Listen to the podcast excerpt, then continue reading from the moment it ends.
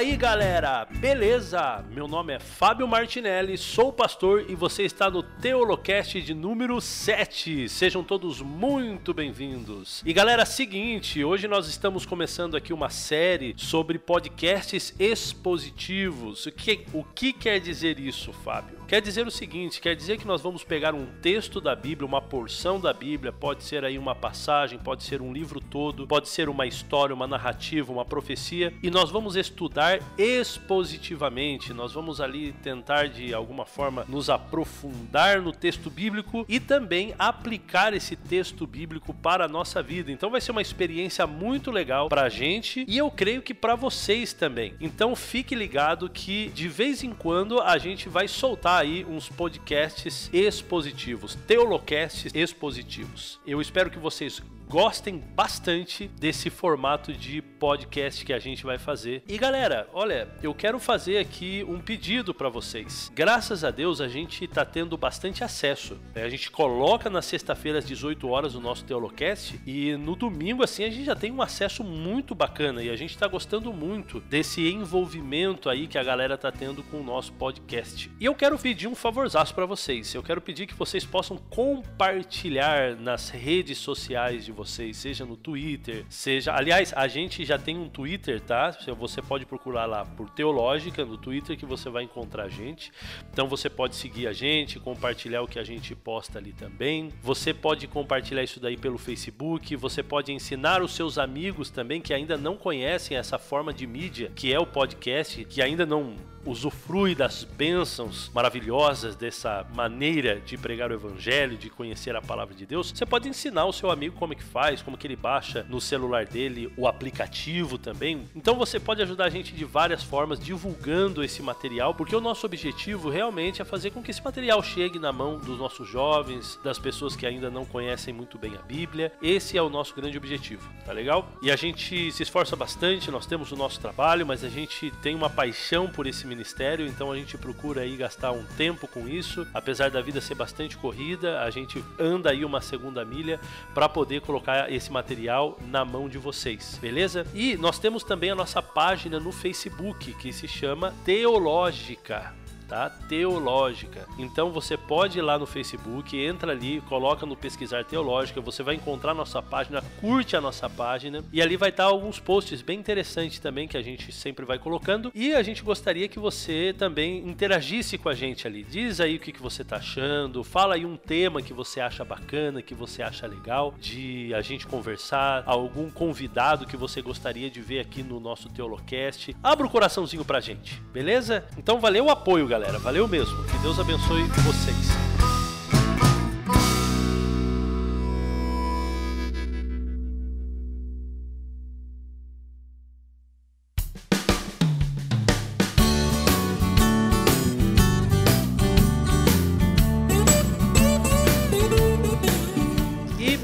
Nós estamos aqui então mais uma vez com o nosso amigo Bruno Lorscheiter. E aí, Bruno, beleza, mano? Como é que tá? E aí, Fábio, tudo bem? Tudo bem com o pessoal aí de casa que tá nos ouvindo? Eu não sei se tá todo mundo em casa, né? Porque pode estar tá ouvindo na escola, com fonezinho de ouvido, pode estar tá no trânsito, é, rapaz, eu sempre escuto podcast lavando louça pra minha esposa, viu? Mentira, faz tempo que eu não lavo louça pra coitadinha. Então fique registrado aí, né? A promessa, né? A dívida. Amém ou não? Beleza, mano. O que, que a gente vai estudar hoje, então, no nosso podcast capítulo 8? Vamos falar sobre o livro de Ruth.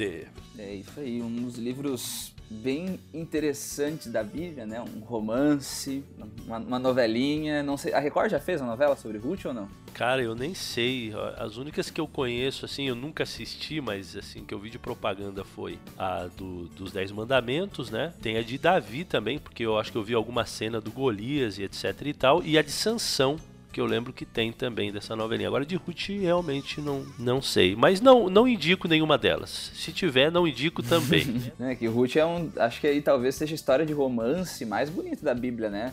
Se você for ver assim a história, o romance ali, é uma coisa. Cara, você sabe que fazia tanto tempo que eu não lia o livro de Ruth que hoje eu acabei aí, né, dando aquela repassada geral de novo no livro. E é realmente uma novelinha, cara, porque quando, quando eu cheguei ali, quando, por exemplo, Boaz, ele pergunta para aquele outro cara que nem fala o nome dele, né, que é o resgatador principal, o mais próximo ali, pergunta para ele: "Você vai querer resgatar as terras?" E ele fala: "Eu vou". Por algum momento eu pensei assim, cara, ferrou. Agora já era, né? Eu fiquei meio tenso assim na história, sabe? É, lendo a história. Aham. Então é, é realmente uma novelinha muito, muito bacana mesmo, assim. Tem, tem todo o roteiro, tem toda a tensão, o drama, né? É, a história, é, o roteiro da história é muito melhor do que, por exemplo, essas essas comédias românticas de Hollywood aí, né? Porque essas comédias, eu acho, eu acho curioso assim que muda os personagens, muda a história, às vezes tem um cachorro no meio da história, mas a história no fim é quase sempre a mesma coisa. Eles estão juntos, super felizes, daí acontece um problema que eles não podem mais ficar junto, e aí nos últimos minutos do filme acontece alguma coisa assim muito louca. O cara vai no aeroporto, dá último, no último momento, ou tá no altar tá no altar com o outro, e aí o pastor, o padre pergunta se alguém tem alguma coisa, fale agora o cálice para sempre. Aí entra o correndo lá, eu tenho, para tudo, para Nossa, tudo. Nossa, cara. Vai dar muito errado esse negócio aí da gente falar que isso aqui é uma novela, hein? Novela na Bíblia, ô Lorch, você é doido? Olha, essa novela aqui, ela é inspirada por Deus. Amém, amém. Cara, então vamos lá, vamos pro livro então, vamos aí nos aprofundar. Esse aqui vai ser um Teolocast expositivo. Então a gente vai tentar aí expor para vocês o que a Bíblia nos ensina sobre este livro tão bacana, tão legal que é o livro de Ruth. Beleza, Luxo, vamos começar então com de repente a autoria do livro? Então vamos lá. A autoria do livro, claro que não, não tá assim explícita no livro, né? Não aparece ali. Logo no começo fala esse livro foi escrito por né? Não, tem, não tem nada dentro do livro que comprove isso. Introduz um autor aí. Introduz um autor, isso. Mas a tradição rabínica, ela atribui a, a autoria do livro a Samuel. E realmente faz bastante sentido, porque a data do livro, né, a gente já entra a questão da datação do livro, essa o, o livro dá a, a, datação da história, né, a época que a história aconteceu. Então, a, a história, ela fala que a narrativa, ela se passa então no período dos juízes, mas a tradição rabínica atribui a autoria do livro ao profeta Samuel, que também foi um juiz, né?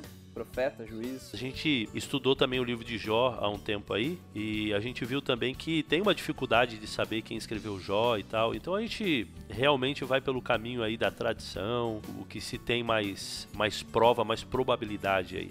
E realmente pela datação que é no tempo dos juízes, Samuel seria realmente o cara mais indicado aí para escrever, até porque ele já é um escritor inspirado da Bíblia, então. Agora tem, tem discussões, né? Tem, é, por exemplo, a, a história ela acontece no período dos juízes, a história de Ruth.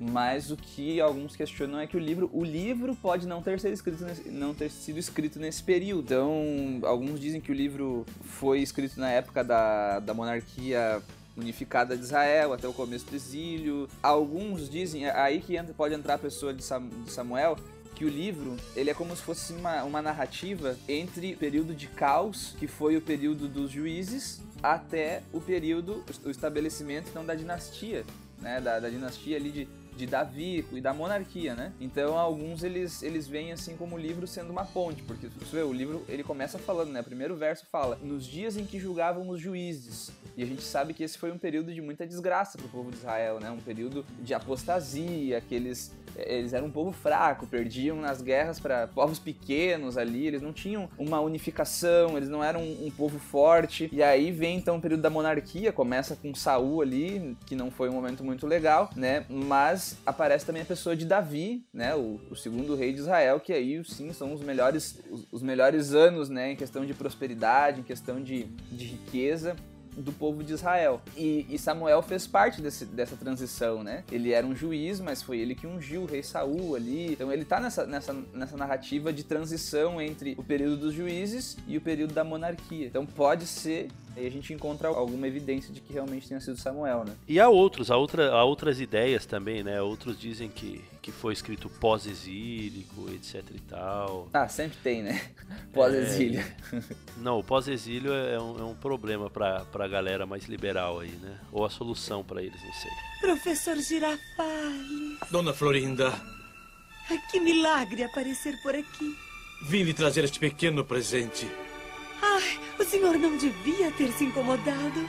De maneira alguma. Mas vamos falar então agora um pouquinho dos, dos nossos queridos personagens aí que temos na nossa história. O livro ele começa então dando, é, introduzindo aí a história, já falando de quando essa história se passou, ela vai começar dizendo que nos tempos dos juízes e depois vai introduzir então que um homem, uma mulher e dois filhos, esses são os personagens. Um homem, uma mulher e os seus dois filhos. Depois no verso 2 ele dá o nome para essas para esses personagens, que é Elimelech, Noemi o homem e a mulher, né, o marido e a mulher, e depois teremos os outros dois personagens aí introdutórios, que é Malon e Quilon. Fale sobre eles, Lorde. Só antes de eu falar dos personagens, né, a história, ela conta aonde que a história começa, né? Então essa família, eles moravam na em Belém, na região de Efrata. Então, Belém, é, obviamente a gente sabe, né, uma cidade que ficou conhecida por ser a cidade onde Jesus nasceu. A história começa falando que houve fome naquele local. Então, o que acontece? Essa família família, Elimelec, uh, Noemi, e os filhos Malom e Quilion, eles saem de Belém e vão até Moab. Então, a história ela é interessante porque Elimelec e Noemi, eles têm dois nomes assim com um significado muito bonito. Elimelec seria meu Deus é rei, né? Ou Deus é rei, algo nesse sentido. E Noemi, ela dá a ideia assim de algo alegre, feliz, ditoso, né? Dá a, a ideia de algo agradável. O nome dos dois é um nome que se você for ver pelos nomes, a história parece que ela começa bonita, né? Elimelec, Noemi e tal, nomes bonitos. Mas aí fala que eles estavam vivendo num período de desgraça, porque houve fome na terra deles, que era Belém. E aí nascem então os filhos, e os filhos já nascem nesse contexto de miséria, e o nome deles reflete a miséria que eles estavam vivendo. Então aí tá um nome para você nunca dar pros seus filhos, né? Malon, o significado de Malon é doente, e o significado de Quilion, fraqueza. Que loucura, né, cara? O nome naquele tempo lá tinha significado meio. O significado era muito importante, né? E a, às vezes eu tinha, eu tinha dúvidas assim, Loxa, eu já tive essas dúvidas, eu não sei se você já parou para pensar nisso em relação aos nomes, né? Porque o nome, é, muitas vezes o nome da criança, ela tem muito a ver com o, conte com o contexto que a criança não nem, nem sempre que está vivendo. Nesse caso, Malon e Quilon, eles estão vivendo nesse contexto, né? De doença, de fome, de problemas, de... Estão passando por essas dificuldades. Então tá.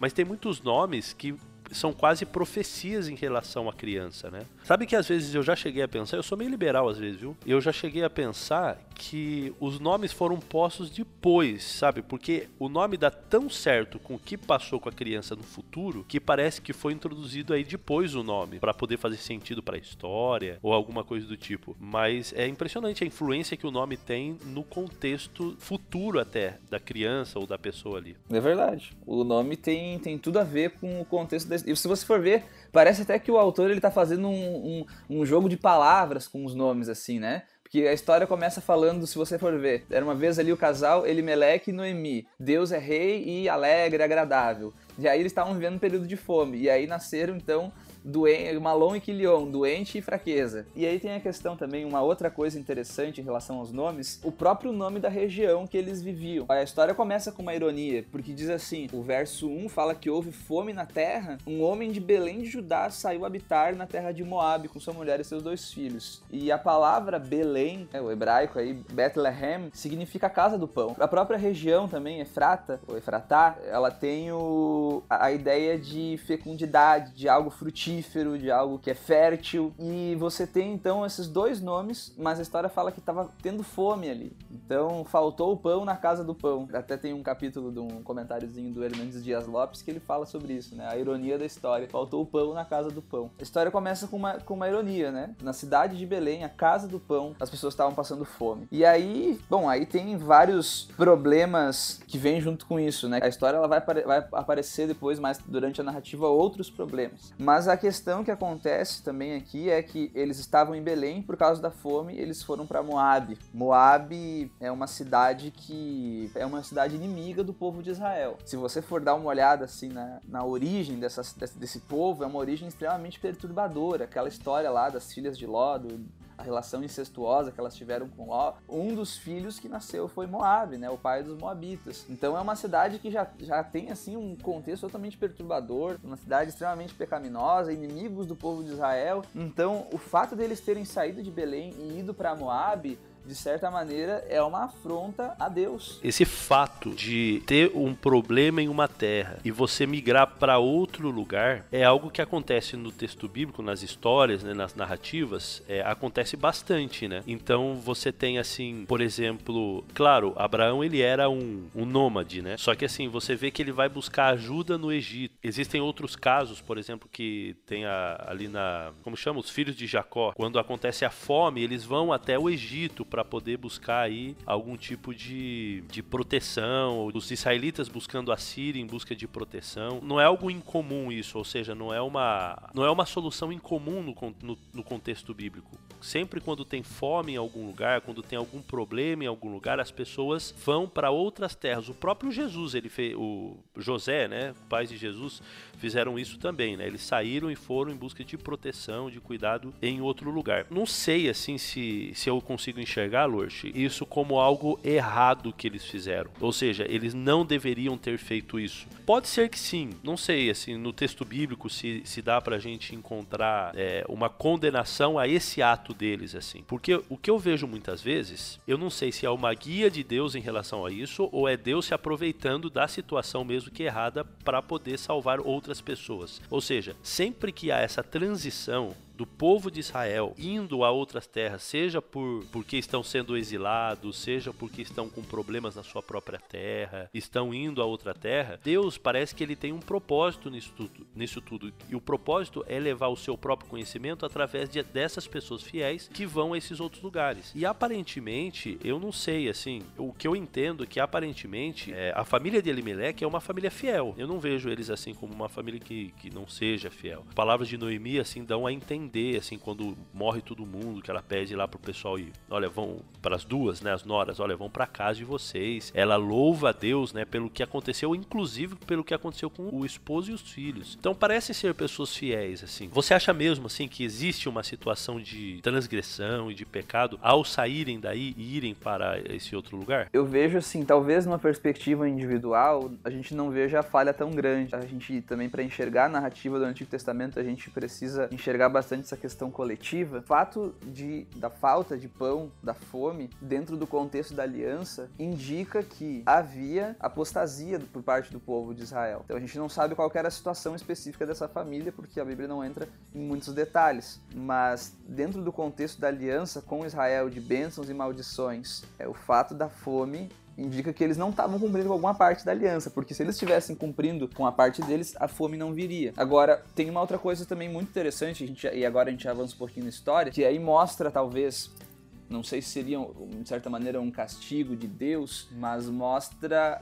que quando eles foram para Moab, a situação deles não melhorou, né? Porque quando eles chegam lá, fala que Elimelech e, perdão, Malom e Quilion eles se casam com moças moabitas. Aí você tem sim uma, uma ordem, uma transgressão de uma ordem expressa de Deus de não de, de, não se casar com moças moabitas, né? Inclusive tinha aí toda uma restrição para os descendentes, né, entre israelitas e moabitas. Os descendentes, os filhos, eles eles teriam negados vários privilégios, vários direitos como israelitas. Então é uma, uma união expressamente proibida por Deus. E aí quando eles chegam lá, o que acontece? Elimeleque ele morre, morre e logo depois então morrem Malom e Quilion. A desgraça total acontece porque morrem todos os homens da família. E outra coisa também muito importante, inicialmente talvez a ideia deles não era, eles não estavam com uma ideia ruim. No verso 1 fala que Elimeleque, a sua família, aparece a expressão ali que eles saíram a habitar, né? Fala que um homem de Belém de Judá saiu a habitar na terra de Moabe. Essa expressão aqui, saiu a habitar, um verbo hebraico que ele dá a ideia de uma estadia temporária, como se fosse um forasteiro. Ele é um, ele é um verbo que ele é usado outras vezes na Bíblia, no Antigo Testamento, como se fosse, ah, eu vou lá, vou ficar um pouquinho só para resolver a minha situação e depois eu volto. Só que não foi o que aconteceu eles se casaram, eles, eles estabeleceram, os filhos estabeleceram família. E aí Elimeleque, que a, a ideia dele era ficar só um pouquinho lá e depois voltar para sua terra, foi enterrado lá. Né? A sua sepultura ficou em Moab. Eu vejo aí que eles, de certa maneira, em algum momento aí, tanto pelo fato dos, eu acho que principalmente o fato dos filhos terem se casado com com moabitas, indica eles fugindo do plano de Deus. Só que aí vem o que tu falou, né? Que mesmo que a pessoa ela fuja do plano de Deus, a gente vê também na Bíblia Deus ele conseguindo contornar a situação, né? E aí Deus ele tirando coisas extremamente boas de situações extremamente desgraçadas.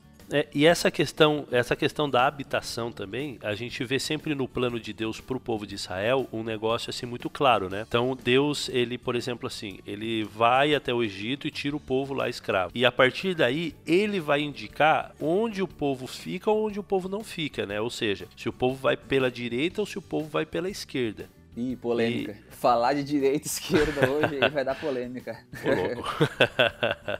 e ele sempre mandava o povo ir pela direita, né? Ih, a gente aí, sabe disso. Aí complicou tudo. E então a gente vê esse comando de Deus em relação a onde o povo estaria. Então, quando o povo chega em Canaã, bom, aí vocês vão se estabelecer aqui. Quando o povo, por exemplo, é levado para o exílio, ele vai dizer: olha, vocês se estabeleçam ali e depois de 70 anos eu vou trazer vocês de volta.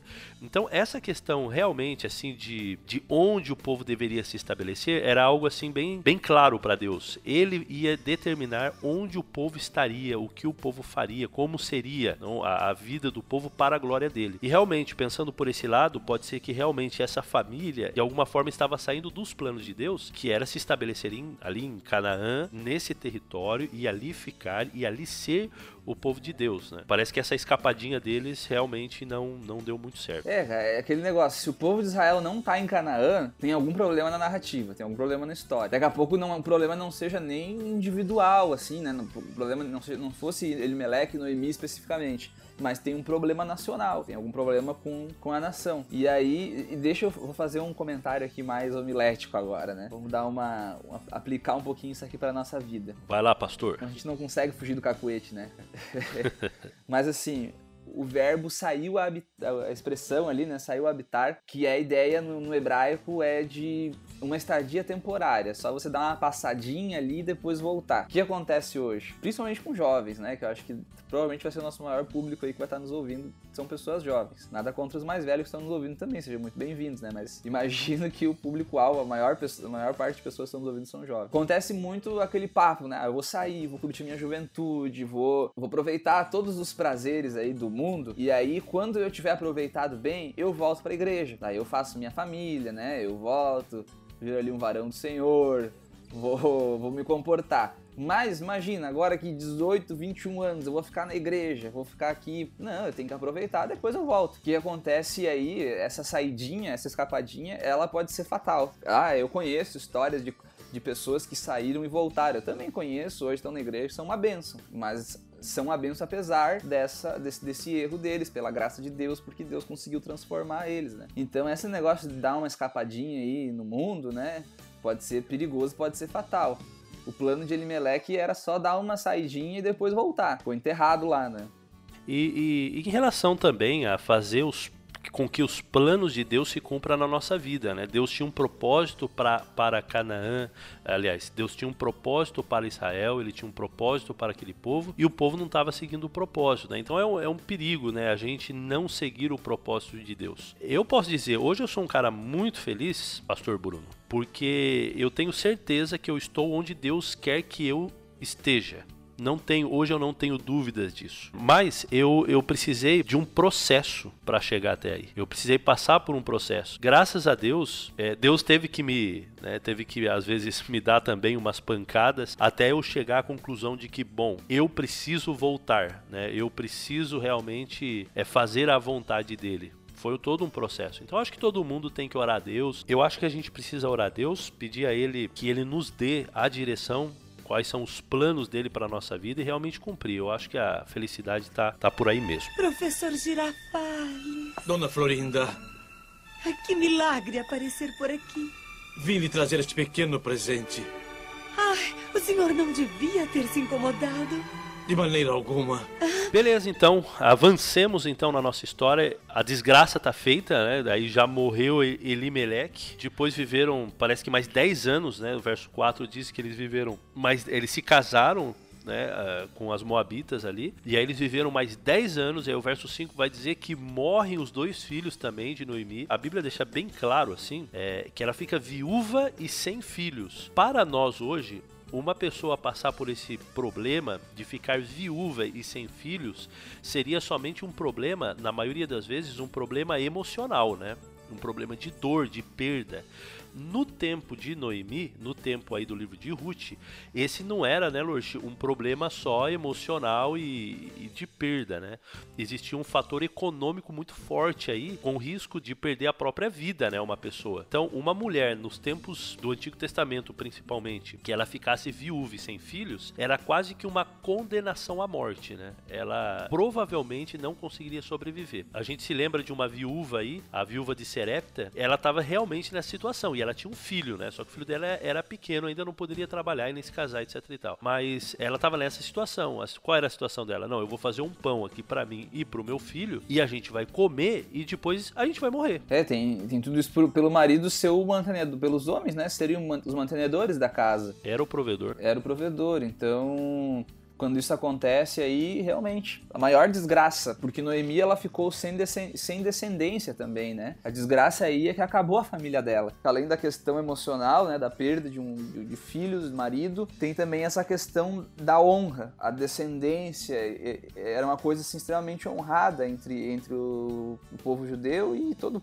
povo da antiguidade, ali do antigo Oriente Médio. Né? A promessa que Deus faz para Abraão, de ti farei uma grande nação, vou abençoar a tua posteridade, a tua descendência. E isso aí para ele era um- uma honra enorme, né? E aqui Noemi ela fica condenada a uma vida pobre e miserável, porque é só ela e as suas duas noras, e ela fica sem descendência. Então essa é para ela, de maneira disparada, a maior desgraça que ela poderia enfrentar. E aí a história continua, né? Porque agora ela não tinha mais, não tinha mais nada. O que, que, que sobrava para ela? O que, que sobrava para Noemi? Ou ficava ali e morria, ou voltava. É, voltava assim, sem nenhuma, como a gente pode dizer, sem nenhuma garantia de que a vida dela iria melhorar se ela voltasse, porque ela não tinha nada lá. É, eu não sei quanto tempo, eu não sei quanto tempo eles ficaram, é, de quando, de quando morreram os filhos, eu não sei quanto tempo ficou de quando morreram os filhos até essa volta, até essa decisão de voltar. É, porque no começo do livro você tem falta de pão em Belém, mas depois, quando elas voltam, eu não sei se elas receberam a informação de que voltou a ter pão em Belém ou se elas voltam sem saber e descobrem quando chegou. Ah, eu, eu acho que foi aí um, não sei se a gente pode dizer assim, mas foi um passo de fé de Noemi, porque não teria os meios, não, não teriam os meios necessários para que essa notícia chegasse até ela, né? E mesmo que ela chegasse, que essa notícia chegasse, não tinha tecnologia lá para, ó, tem uma foto aqui de, olha os campos branquinhos aqui em Belém, não tinha isso, né? Então,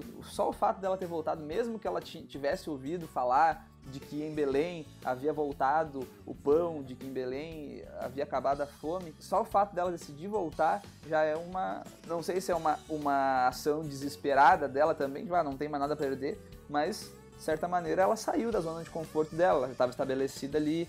Né, e ela, ela decide voltar. E ela só que o detalhe é que ela não tinha nada lá. Né, ela não tinha nada. O que eles tinham antes de. Antes de sair, provavelmente eles já haviam vendido, arrendado para alguém. Mas ela tinha, um te- ela tinha um terreno, não tinha? Sim, esse, esse terreno ela tinha entre aspas, porque ele precisou ser resgatado depois, né? É, se não tivesse. Ah, sim. Então esse terreno provavelmente estava vendido, né? Era da família, mas estava vendido. é Tava isso aí vendido. mesmo. Tipo assim, ah, a gente tá muito pobre, vamos fazer um. Vamos torrar tudo aqui, vamos Uhum. pra Moab. Foi o que eles fizeram. Sim, gente, a gente vai dividir esse podcast em dois. No próximo, a gente vai falar um pouquinho sobre essa questão do resgatador aí que o Bruno falou, né? Desse terreno que tinha que ser sido, tinha que ter é, sido resgatado. né? Então, provavelmente eles venderam e a gente vai explicar um pouquinho ali as leis de Israel em relação à venda das propriedades, ao resgate dessas propriedades. A gente vai dar uma, uma passada nisso aí. Professor Girafales, Dona Florinda, que milagre aparecer por aqui. vim lhe trazer este pequeno presente. Ai, o senhor não devia ter se incomodado. De maneira alguma. Ô Lorch, eu acho legal é, é, esse período aqui da história aqui na, do livro de Ruth, é, ele a gente poderia comparar muito bem ele com o filho pródigo, né? Porque você tem também uma, uma mesma situação, né? Bom, eu não tenho mais nada, é, eu perdi tudo, eu me afastei do meu povo, eu me afastei de Deus, eu realmente não cumpri os planos do meu pai para minha vida, eu quis viver e tomar as decisões de acordo, e agora eu tô aqui numa situação que realmente não tem para onde ir a não ser voltar. Então acho que esse é um link que dá para fazer aí na, na nossa história de maneira homilética também, né? Também. Infelizmente a gente é assim, né? Às vezes a gente espera cair na desgraça total para decidir voltar, para acordar. Então a gente vê que tá, Noemi ela decidiu voltar para Belém. Quando ela tá indo, ela joga real para suas duas noras também viúvas. Ela fala: "Olha, tô indo e lá não tem nada para vocês. Então, vale muito mais a pena vocês ficarem aqui, vocês são novas ainda, vão procurar maridos, né, para vocês. Eu, ela já era velha e era viúva, não tinha nem como ela ter outros filhos que servissem de marido para aquelas mulheres, né? Ela fala isso também. Então, elas fala, eu vou ir, se despede delas, e o texto fala que elas choraram, choraram profundamente porque tinham um carinho aí pela sogra. Quando elas estavam indo, então a Orfa, que era uma das suas sogras, das suas noras, deu um beijo, se despediu dela, mas aí o verso bíblico fala em Ruth 1 verso 14, porém Ruth se apegou a ela. E aí, então Noemi ela pergunta: Olha, o que está fazendo aqui, né? a tua outra cunhada já foi, voltou. Aí tem uma, uma, coisa interessante. A gente geralmente, quando a gente fala da história de Noemi e Ruth, a gente fala da, da questão da amizade, né? A amizade que havia entre Noemi e Ruth. Aí o pessoal fala até amizade improvável entre nora e sogra e tal. Aí rola aquela piadinha com sogra, né? Só que tem uma coisa aqui muito interessante. Ó, eu vou até ler aqui o verso 15 diz assim: ó, Disse Noemi: Eis que a tua cunhada voltou ao seu povo e aos seus deuses também tu volta após a tua cunhada. Então, aí entra aquela coisa que a gente falou aqui, né? O, o povo Noemi e Elimelec, eles vacilaram, eles pisaram na bola, talvez os filhos pisaram na bola, mas eles continuaram adorando o Deus de Israel, né? Então eles não chegaram a uma apostasia total, de repente eles pisaram na bola, fizeram mas eles não chegaram a, a ir assim ao fundo do poço, né? quando na casa deles ali era adorado o Deus de Israel. Era provável que aquelas duas, aquelas duas mulheres que estavam ali serviam ao Deus de Israel por tabela, porque era a religião da família e elas como mulheres seguiam ali a religião do marido. E agora Noemi fala então, volta para o teu povo e para os teus deuses. E a resposta de Ruth é, é, muito bonita, porque ela diz assim, não me instes, eu estou lendo aqui na João Ferreira de Almeida, revista e atualizada. Aqui é Ruth 1, verso 16. A resposta de Ruth diz assim: Não me enches para que te deixe e me obrigue a não te seguir-te, porque aonde quer que fores, irei eu.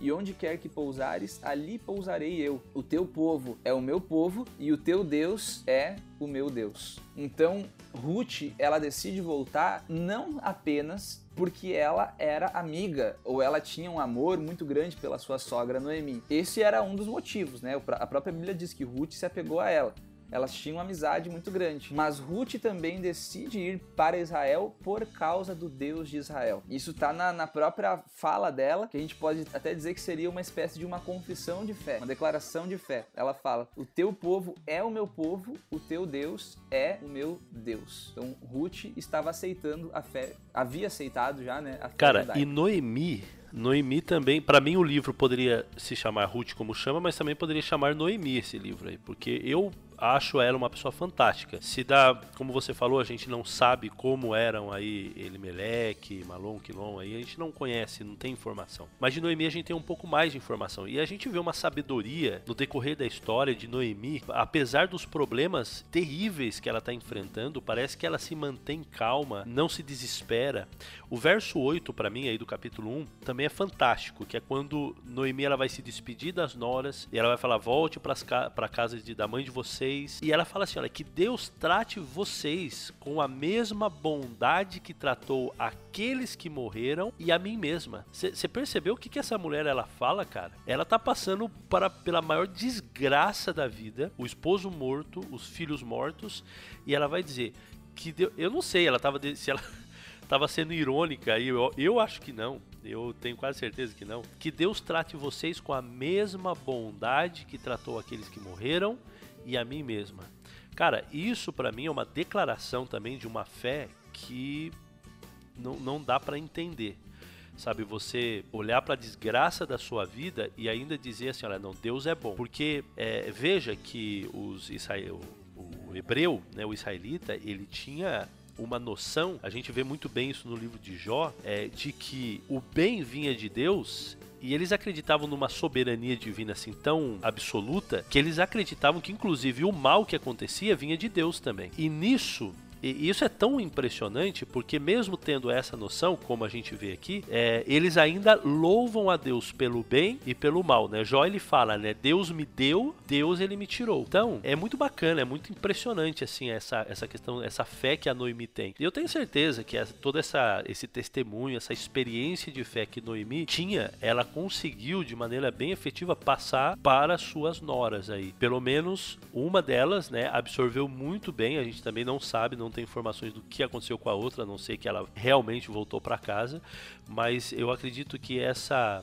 essa entrega a esse Deus aí de Israel, de, da parte aí de Ruth, realmente tem aí um, um, fundamento muito grande no conhecimento que ela teve de Deus através da sogra. E realmente, né, era uma fé assim parecida com a de Jó, né? E aí a gente vê então Ruth abraçando a fé judaica, né? Ruth ela ela, e também para ela, se para Noemi não tinha nada em Belém, para Ruth muito menos, né? Ruth não conhecia ninguém lá. Noemi talvez, né, tivesse ali pessoas conhecidas, né? Ela era conhecida na cidade.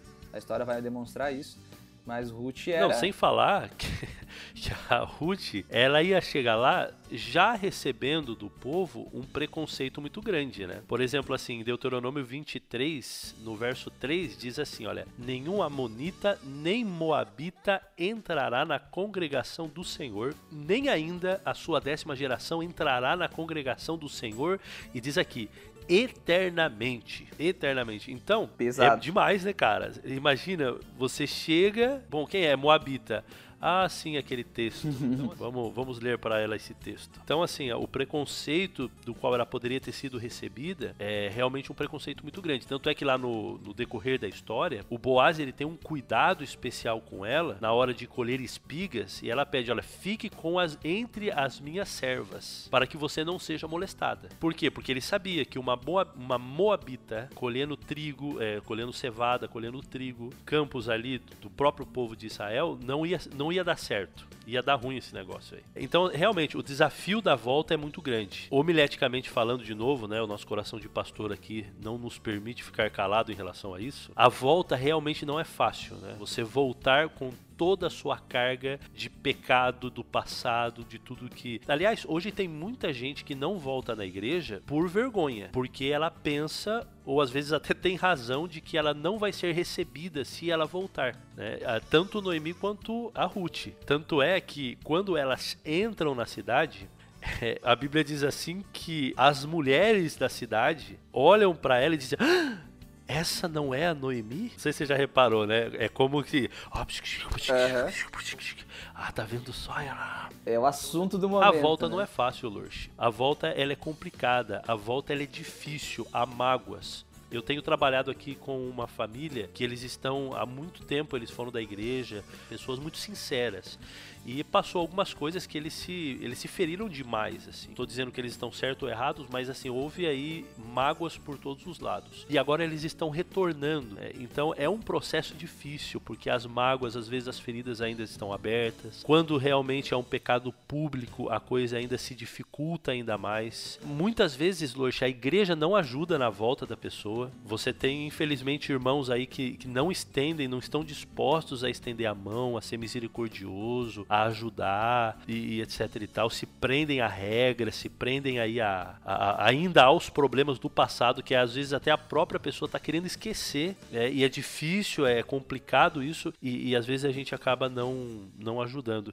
Mas fica o conselho aí, fica o apelo aí para você, querido jovem, que de repente está vivendo uma vida longe de Deus e percebeu, já percebeu assim como essa família, é que não há mais saída, que você já perdeu todas as esperanças. É há um caminho caminho de volta. E eu vou já adiantar para você. Ah, o caminho não é fácil, né? Subir é muito mais difícil do que descer. É, é complicado. E às vezes pode ser que até o próprio povo seja, a própria igreja, seja o obstáculo para você voltar. Mas lembre-se que o seu negócio não é com a igreja. O seu negócio não são com as pessoas. O seu negócio é com Deus. E que Deus possa te abençoar de maneira muito rica, muito poderosa aí nesse seu retorno. Fácil não vai ser, mas Deus vai colocar pessoas no seu caminho que vai te ajudar. Você vai ter algumas Noemis aí também na sua vida que vai te dar apoio. Ah, apenas se entregue, assim como Ruth se entregue a Ele. Olha, o meu Deus será o seu Deus, a sua casa será a minha casa, o seu problema será o meu problema, nós vamos juntos e realmente creio que esse seja o caminho aí, a volta seja aí o, o melhor caminho para você colocar a sua vida nos eixos novamente. O melhor lugar para você estar é na casa do pão. O melhor lugar para Noemi era Belém. E para nós também, né? Não tem lugar melhor do que os braços de Deus. Então,